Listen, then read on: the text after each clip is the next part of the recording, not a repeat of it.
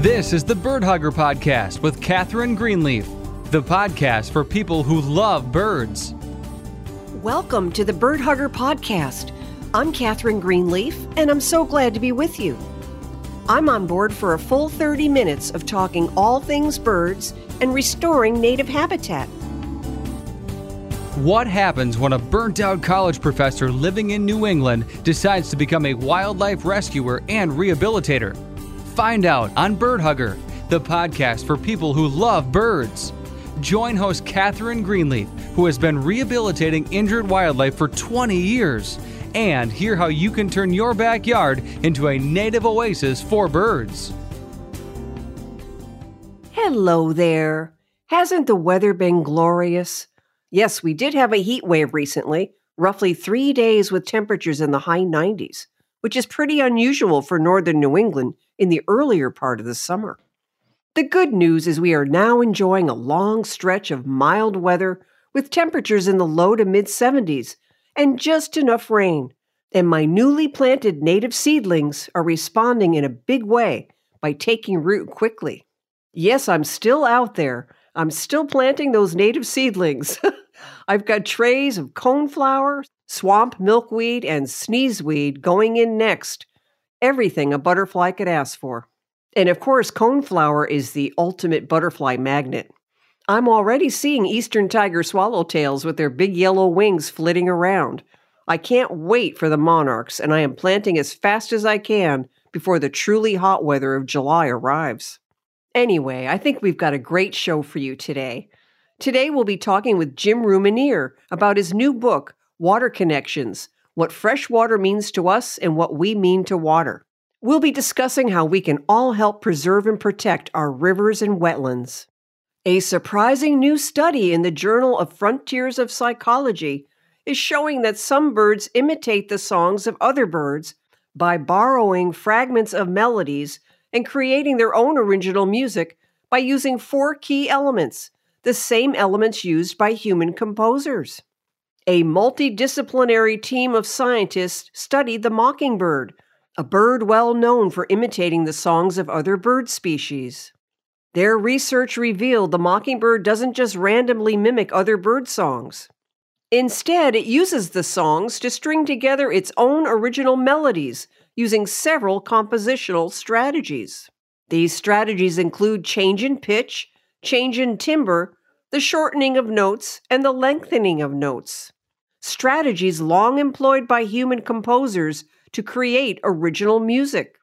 Scientists have long held the notion that birdsong was a thoughtless biological activity designed primarily for the purposes of mating and rearing young. However, the results of this new study are suggesting birds have always possessed an innate sense of musical talent that goes far beyond that of utilitarian. Even Charles Darwin, in his book The Descent of Man, made special note of the extraordinary abilities of birds to create beautiful and complex musical compositions. Perhaps it's time to give credit where credit is due, and the mockingbird should have his name changed to the Beethoven bird. New research is showing that songbirds avoid backyard bird feeders in areas with excessive noise during the day and light pollution at night.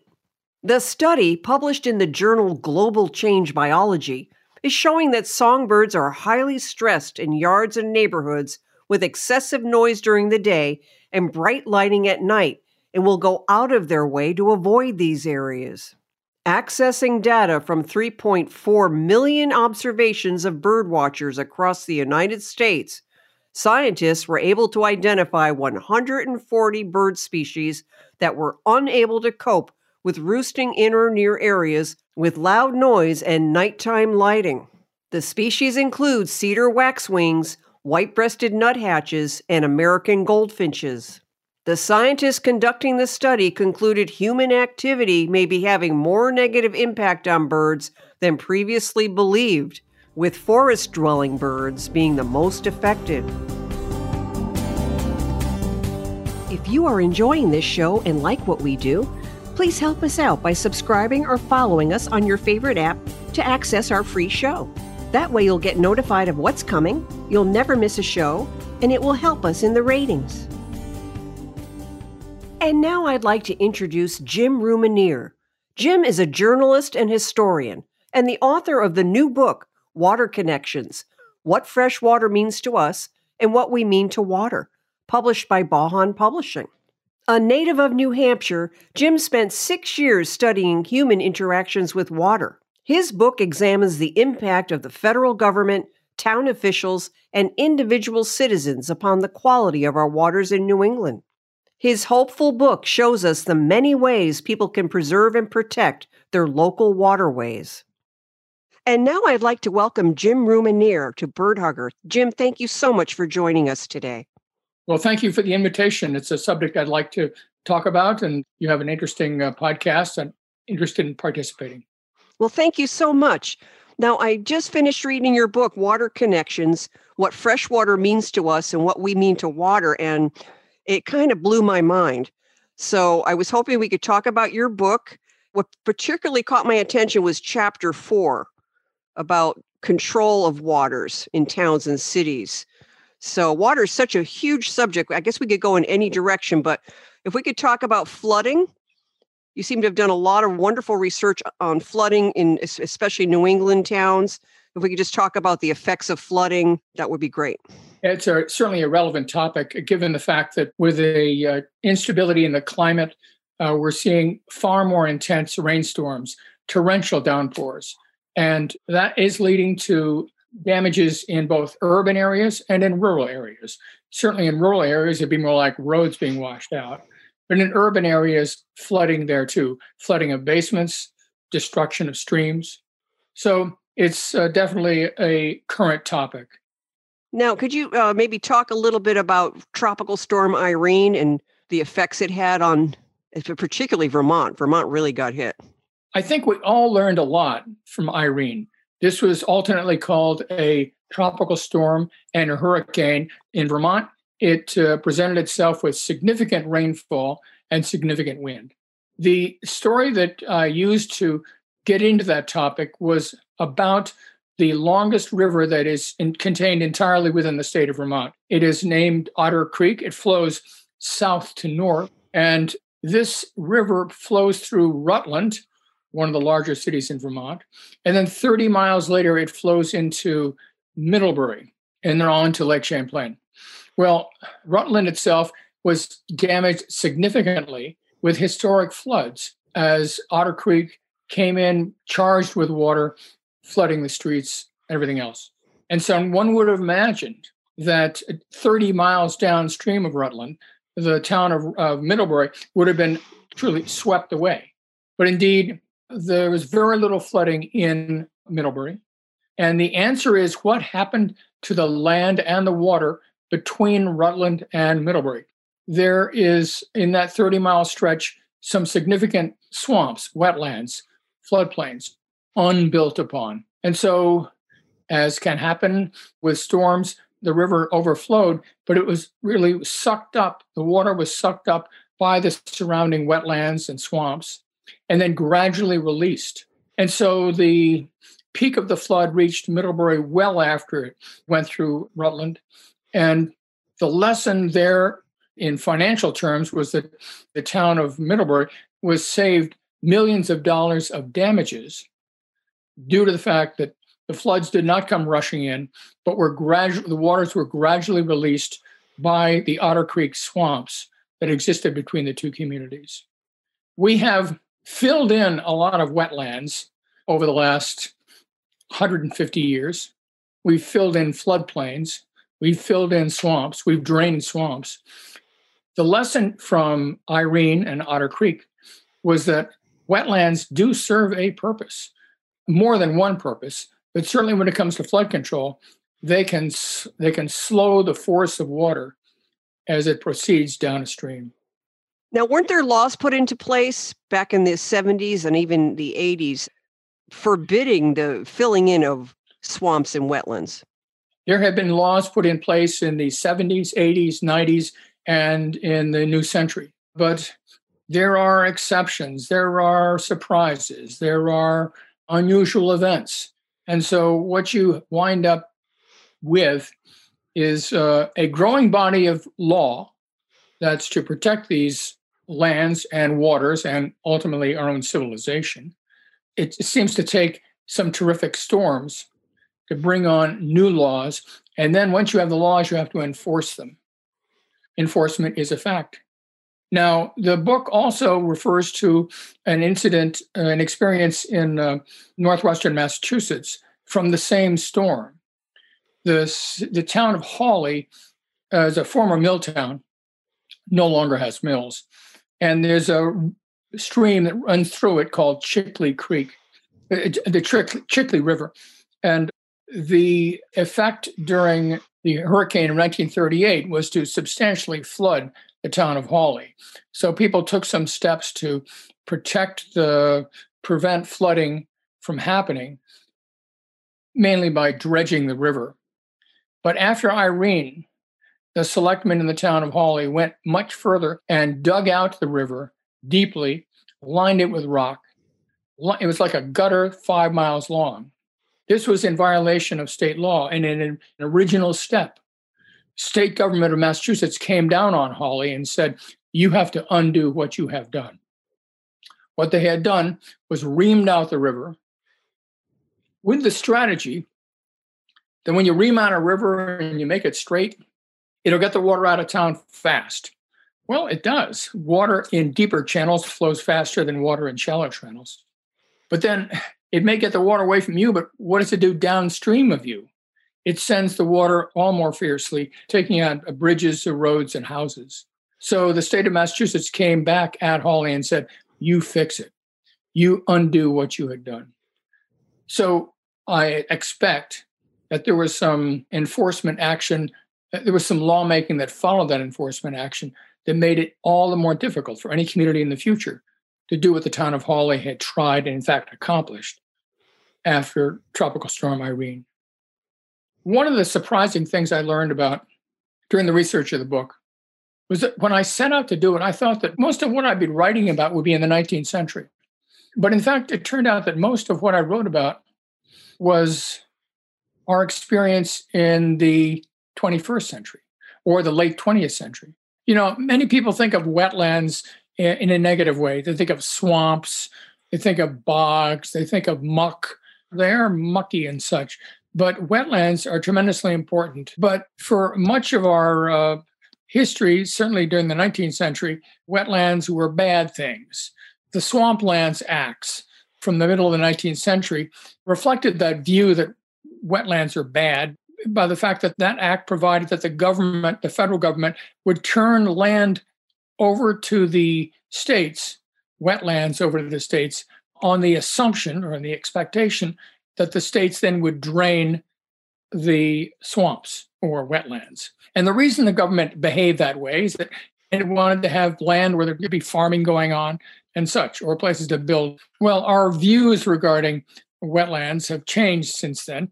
Interestingly, one of the factors was the introduction of new kinds of shotguns in the 19th century.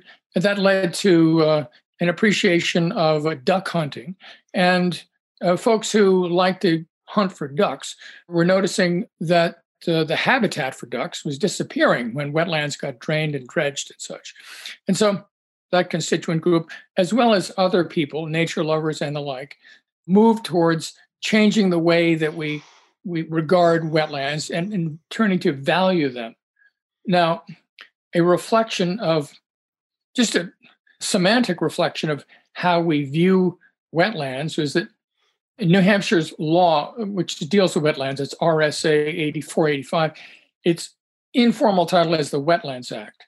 The formal title is the Fill and Dredge in Wetlands Act.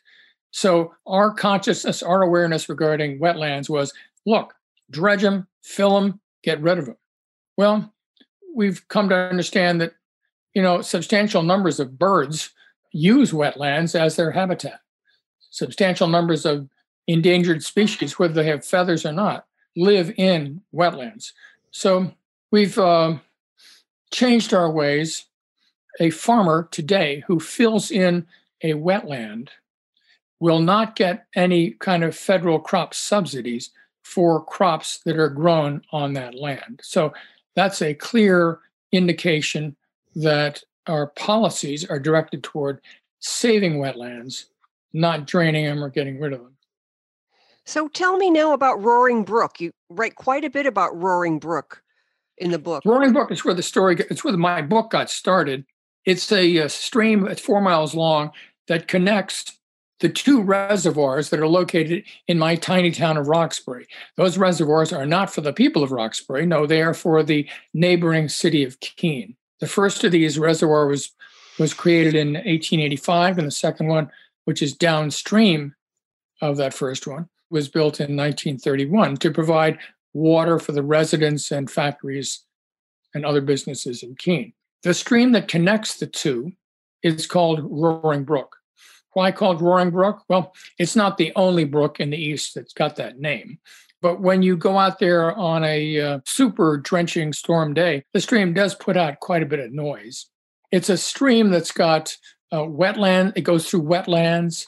It goes through uh, uh, one of those wetlands that's created partly by beavers who have built a dam. Um, it's uh, the stream has powered uh, water power in the early 19th century, and today it still indirectly generates water power because there's a, a modern hydro unit inside the water treatment plant of Keene, where all the water, or most of the water in the stream winds up. So it's a productive stream as so far as hydro goes. Uh, it's a place where I've seen fishermen at work. They're not allowed to fish in the reservoirs because those are protected bodies of water. And it's simply a, a beautiful waterway through the woods. It's a sight to behold.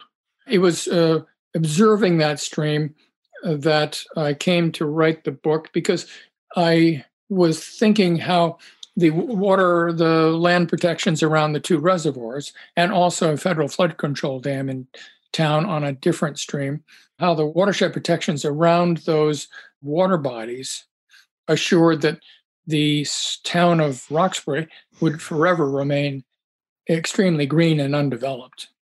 It was sitting by the bucolic, beautiful Roaring Brook that I reflected on that matter and, and started researching the subject of water. Well, I love that chapter in your book. As you walk along the brook, you describe the layers of history that you see. You see cellar holes and foundations of old mills. It just uh, reminded me of writing by E.O. Wilson. I just think it shows you really care about water and the state of water, especially in New England. So, do, did you have any comment on the drought going on in the western part of the United States? I mean, yesterday it was 125 degrees in Phoenix, and people are desperate for water out there right now. As for the droughts out in the West, we have had droughts here in the East, but nothing like what's going on in the West.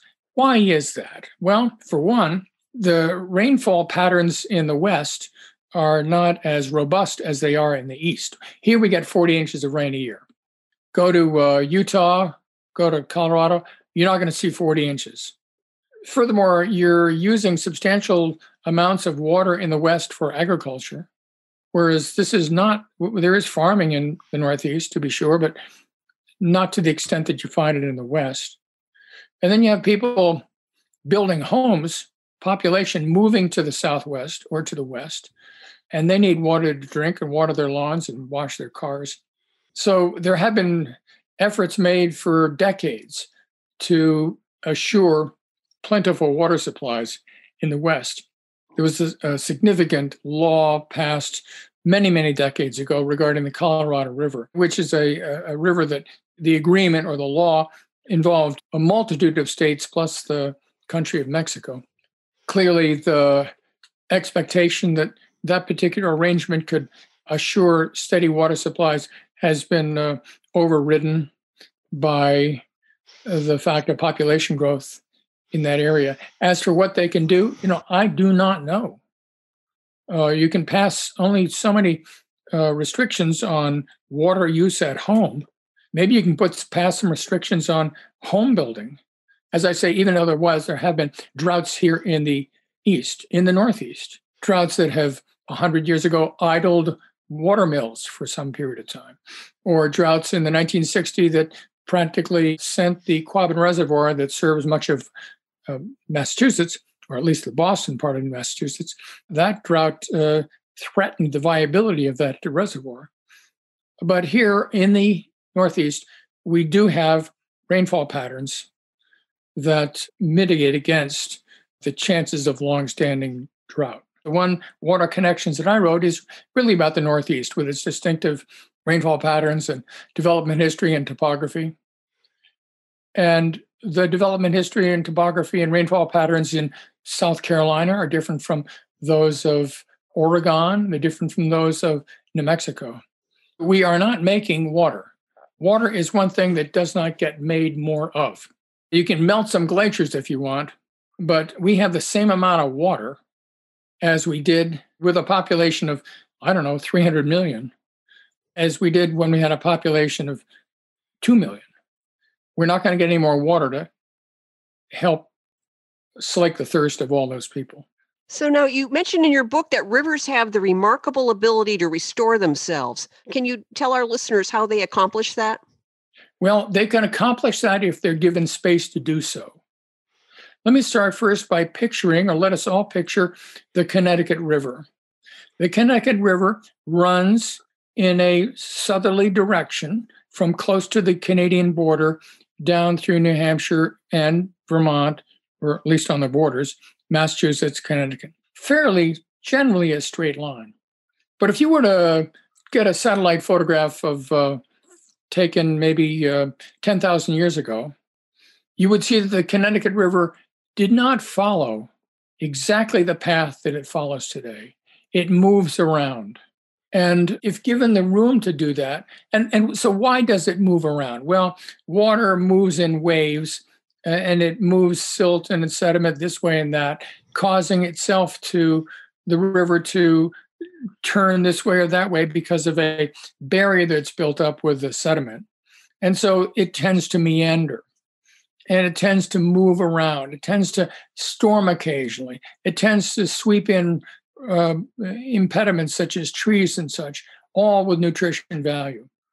And so if you leave the river alone or the stream alone and let it overflow periodically, let it change its position periodically, it can change its shape.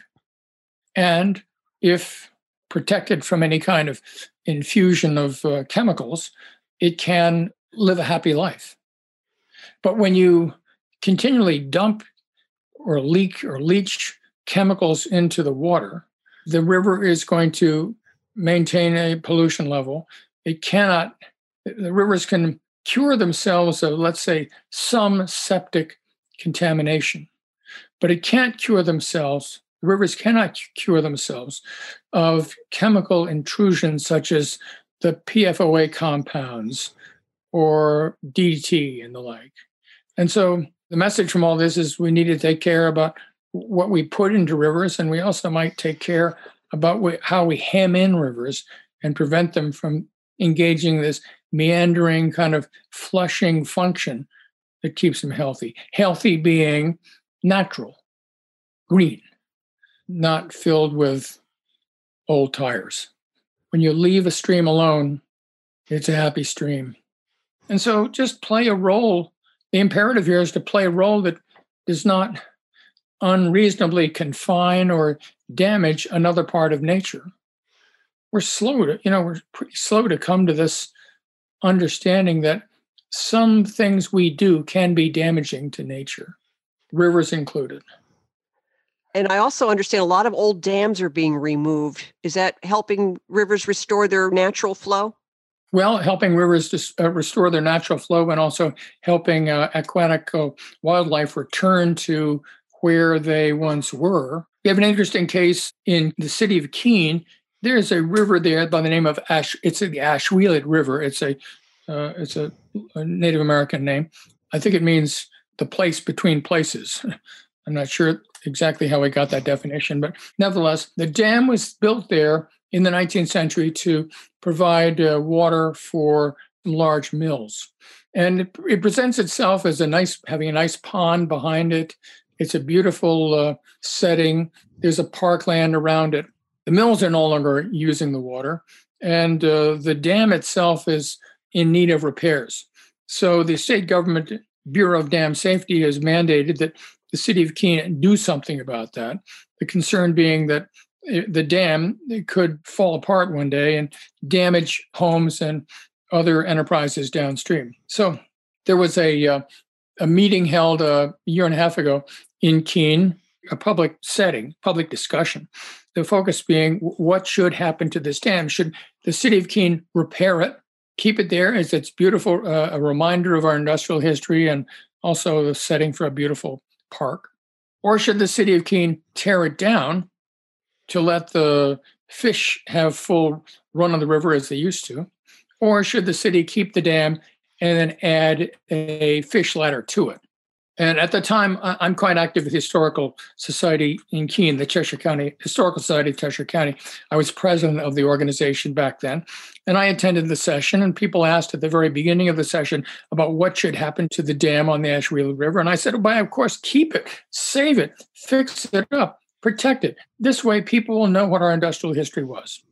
Well, after an hour and a half of discussion, the attendees were then again asked, what should happen to the dam? And I said, to my surprise, tear the thing down, leave the bulwarks on the side as a reminder of our industrial history, and leave it to the Historical Society to teach people about our local history.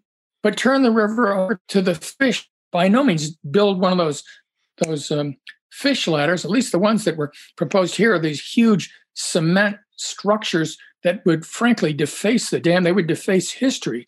So the city of Keene has not decided yet what to do about the dam.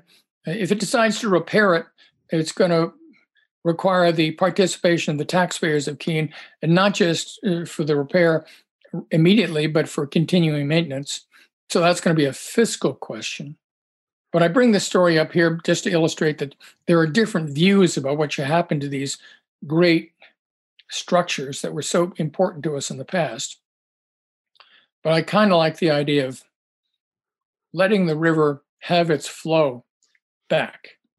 The parkland will survive. The setting will change somewhat. There'll be no pond there, but the river will be back closer to what it was before we showed up. So, talking about trees and water and their connection together, can you tell us about John Wingate Weeks? John Wingate Weeks is a New Hampshire native. I believe he was born in Lancaster. He wound up uh, he in the uh, he was born in the late uh, 19th century. He wound up uh, moving to Boston, becoming a banker, and then running for Congress. And he so represented, uh, uh, a, I believe, Boston in Congress. One of his first assignments, he, he had hoped to be assigned to committees that dealt with finance and such. Instead, for reasons that are not entirely clear, he was assigned to a committee that was dealing with a request that came from people in New Hampshire, as also some people in the Appalachian regions. And what these people were seeking was the authority, or wanted to grant the authority to the federal government to buy up land for conservation purposes. At that time, we had these great parks out west Yosemite, Yellowstone, and the like. Those lands were not purchased from private parties. They were merely carved out of land that the federal government already owned and that also had, quote, no commercial value, no mining, no forests of any significance. So the federal government was not used to buying land from private parties for conservation. And the Speaker of the House at the time said he demanded, he, he insisted, not one cent for scenery. Well, the people in New Hampshire and in the Appalachian regions were concerned for the following reasons. There were loggers, lumber barons, who were raping the hillsides and not caring much for what they left behind. And so they left behind hillsides without any trees on them.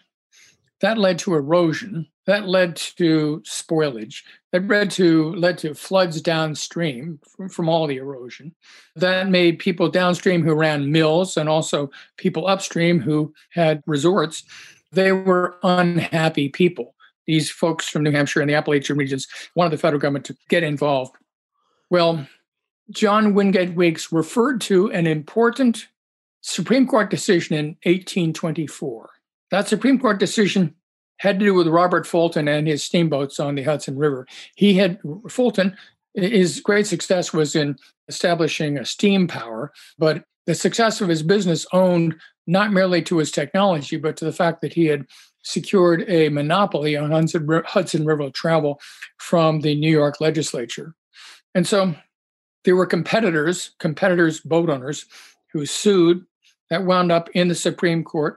And the case there, that is to say, the argument that the monopoly was wrong, was made by Daniel Webster, who had been a New Hampshire man who had been engaged by the competitors on the Hudson River. And he argued that the in the uh, cause of interstate commerce, the federal government should be the controlling force there, and that no single state could grant a monopoly of any kind of commerce on the river. The Supreme Court ruled in favor of Daniel Webster, saying that the federal government is responsible for navigable waters. That's just, which is to say, moving waters. So John Wingate Weeks in the 1911 made reference to that particular ruling and said, hey, the federal government is responsible for navigable waters, and what way to protect those waters than to protect the lands around those waters? Protect the land around those waters, you prevent lumber barons from doing their awful thing, and you protect the lands from being eroded and, and washing away uh, uh, and causing great floods. So, therefore, the federal government should be in position to be able to buy the lands from these lumber barons. The Weeks Act of 1911 was a success. It passed. It was signed by President Taft. And over the next uh, several decades, resulted in the purchase by the federal government of more than 25 million acres of open space, most of it east of the Mississippi.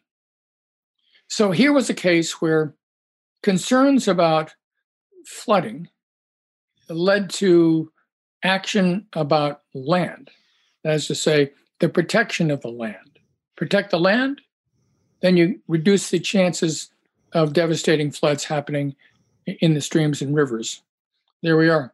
The federal government no longer makes land purchases of that order, but it is noteworthy that the federal government still does put money in to land conservation. And protecting the land is protecting the water. That's correct. Protecting right. the land is protecting the water. Right. They are connected. I'd like to thank Jim Rousmaniere for joining us today.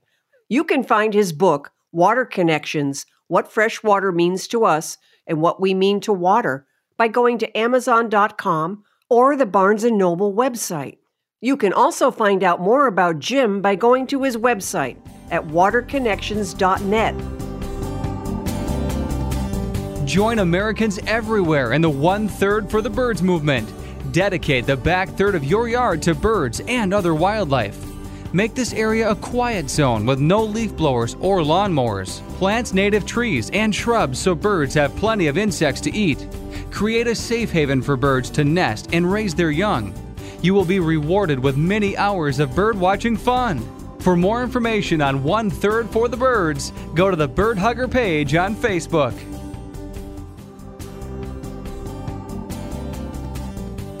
And that's it for today's episode, everybody. Thanks so much for joining us. We really appreciate it. Have a great week and enjoy the birds. Bye for now.